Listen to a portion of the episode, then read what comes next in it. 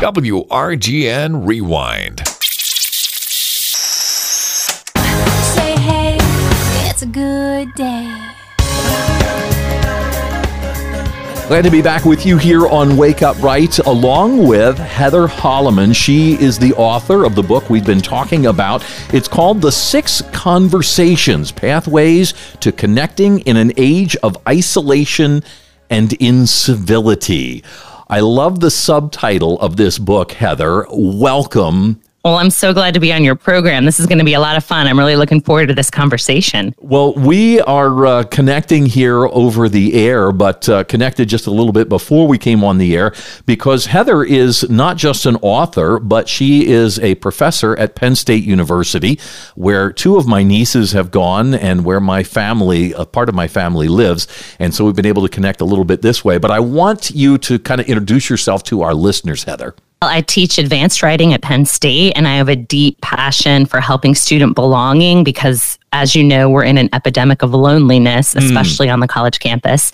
And alongside my husband, we're passionate about helping churches and ministries develop a real wonderful culture of evangelism. So I just love talking about Jesus, and I love talking about belonging are the two great things in my life. Well, we're going to talk about how those two come together in this book, The Six Conversations, Pathways to Connecting in an Age of Isolation and Incivility. Now, you mentioned the epidemic of loneliness that we have, uh, not only right here in our conversation, but you mentioned it in the book as well, which seems antithetical when you look at the fact that you are at Penn State University main campus, forty thousand students, all about the same age. How can you be lonely with forty thousand people around? Well, just last week, a student said to me, Doctor H, you just don't know how lonely it is to be a college student. And as you look at students, they connect a lot on social media, but there is a real lack of warm and loving connections in their conversation. And I show them the Harvard Grant study, the longest research study ever conducted. It's still going on. And it tried to answer the question, what is the single most determining factor of a happy life? Mm. And the answer is warm connections. And my students would say, you know, how do we get those?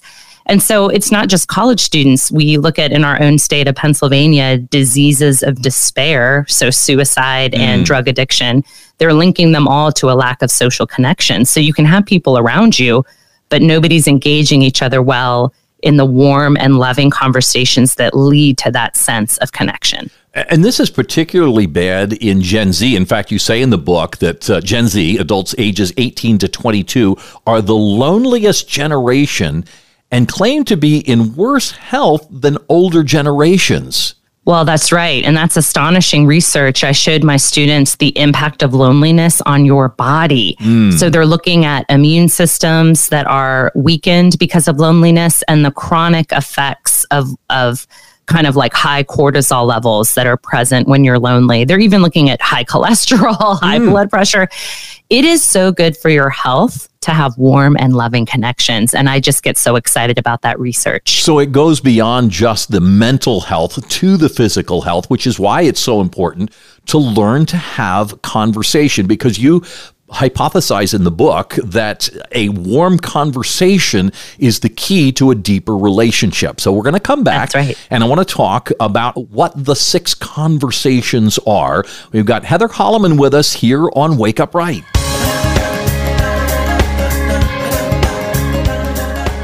We're back with Heather Holleman. She, the author of The Six Conversations, Pathways to Connecting in an Age of Isolation and Incivility. Forward by Doctor Gary Chapman, by the way, uh, the author of The Five Love Languages. Now, you talk about six conversations, and you also mentioned the four mindsets of a loving conversation. What are the six conversations that we're talking about here? Well, the six conversations are six pathways that you can think about in order to connect well with another person. And those six categories are so easy. They're social, physical, emotional, cognitive, volitional, and spiritual. And each of those categories represents a dimension of what it means to be human. But what I found in my research is you can give people all the right questions to ask, but if you don't have the right mindset going into a conversation, you will not have the warm connection you desire. Mm, so what is the mindset that we should go into a conversation with? Well, every time you're with someone, four things need to be happening, four mindsets. And if one of them is missing, you won't have a warm connection. And the four mindsets are, you need to be curious, believe the best, express concern, and share your life. And most people are really deficient in one of those categories. For example, being curious. Mm. Many of my students say, I was on a date, the guy didn't ask me one question, or I was with my family for the holiday and nobody asked me one question. We're really deficient in the area of interpersonal curiosity, mm. asking good questions of other people. The second most deficient category is believing the best. That's why I subtitled this book, The Culture of Isolation and Incivility. What we're finding in the culture is when people meet one another, instead of believing the best, they're more likely to think with suspicion and mm. judgment. Who did this person vote for? What did they believe about vaccines? What was their stance on Roe v. Wade? We're we're basically vetting people and not believing the best about them. So we're trying to see yeah. trying to see how they yeah. align with us rather exactly. than just finding out about them. That's right. Well, how do we look, I'm I'm an introvert. And I know that might seem odd to some people. I'm on the radio and things like that, but I am a naturally curious person. And so for me, that that part comes easy. I am also a fatal optimist. And so uh, I always believe the best about someone. But I also, as you mentioned there, uh, wind up finding myself being somewhat critical or listening to see where people fall in line with where I'm at. So how do we overcome those things? And and I, I think probably the hint will be the, I've stopped you before you got to finish all four, will be the next two, won't it? Well, expressing concern about other people and then learning to share your life, especially if you're more shy or introverted. That's who my husband is. Mm. And he found that exercising the four mindsets and really every time you see someone thinking to yourself about how to change the disposition of your heart, to, to express concern about what someone else is going through, to be willing to share your life. And what's so exciting about this for me wasn't actually the social science research. It was when I turned to the Bible and I learned from Philippians two and Romans twelve that all four of those mindsets have already been taught to us by the Apostle Paul, teaching very diverse groups of people how to get along with one another. And so in Philippians two, you really need to value other people above yourselves, mm. take on their interests. And then if you think of Romans twelve, outdo one another in showing honor and to bless those who persecute you. They're very convicting Bible verses, and they align perfectly with what the social science research says you need in order to have a warm and loving connection. Wow. And then the fourth thing that you mentioned there is the idea of sharing your life. So what yes. does that mean? Well, sometimes people don't share their life because they don't want to be vulnerable. Maybe they're afraid of rejection or um, being ashamed. But it's called taking a pro-social risk, mm. meaning you're going to take the risk to honor someone by sharing your own story with them. And that means being self-aware enough to know what's going on with you. So when I do workshops with conversation training, I'll often ask people to write down, what's your major stressor? What's your next big upcoming decision? And also, what thoughts is keeping you up at night? Because mm. we need each other. And when someone's talking to you and it's your turn to share about how you're doing, you can actually let someone else carry your burden, like what Galatians six teaches us. Now, you have a chapter in the book, and I want to come back and maybe answer this question for our listeners real quick. It's called, What Goes Wrong in Conversations? Because you may have started off great and then things fell apart and you go, okay, where did the wheels come off here? Uh, so we'll come back and we'll talk with Heather Holleman, the author of the book, The Six Conversations, Pathways to Connecting in an Age of Isolation and Incivility.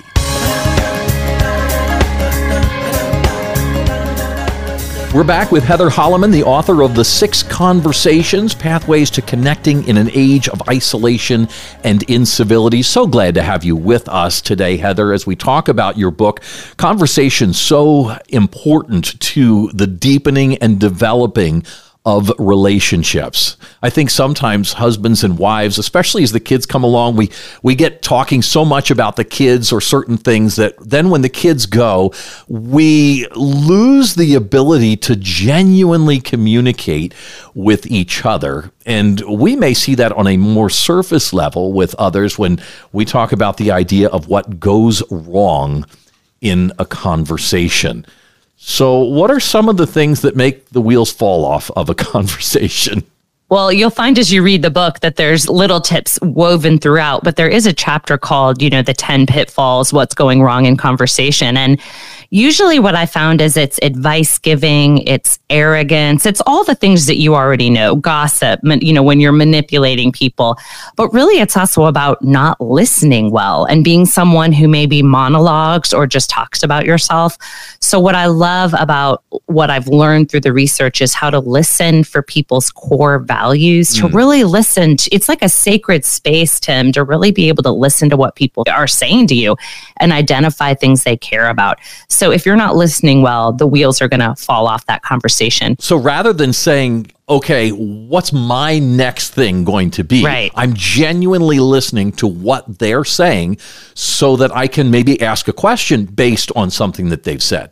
Yes, and reflect back to them. I mean, when I'm trying to form a warm connection with someone, if they share, for example, that they turned in a work project and they didn't think they could do their best, or they talk about how they felt like they made a mistake in a project, I'm hearing their core value is excellence. Mm. And I might say to that person, you know, as you're talking, I can really tell that you value excellence. That new friend will say, oh my goodness, I do. I really do value that. They're going to feel seen, understood, heard. I like to do that with every conversation I have. When someone shares about their life, I'm listening. I'll say, oh, wow. If they talk about how they're upset because their schedule changed, and I say, oh, wow, it really seems like you value your schedule and, and having things in order. They'll say, I really do. And then you can ask a question in any of the categories of what it means to be human. So you're never going to get stuck in a conversation again. You'll always know where to start and how to continue a loving conversation.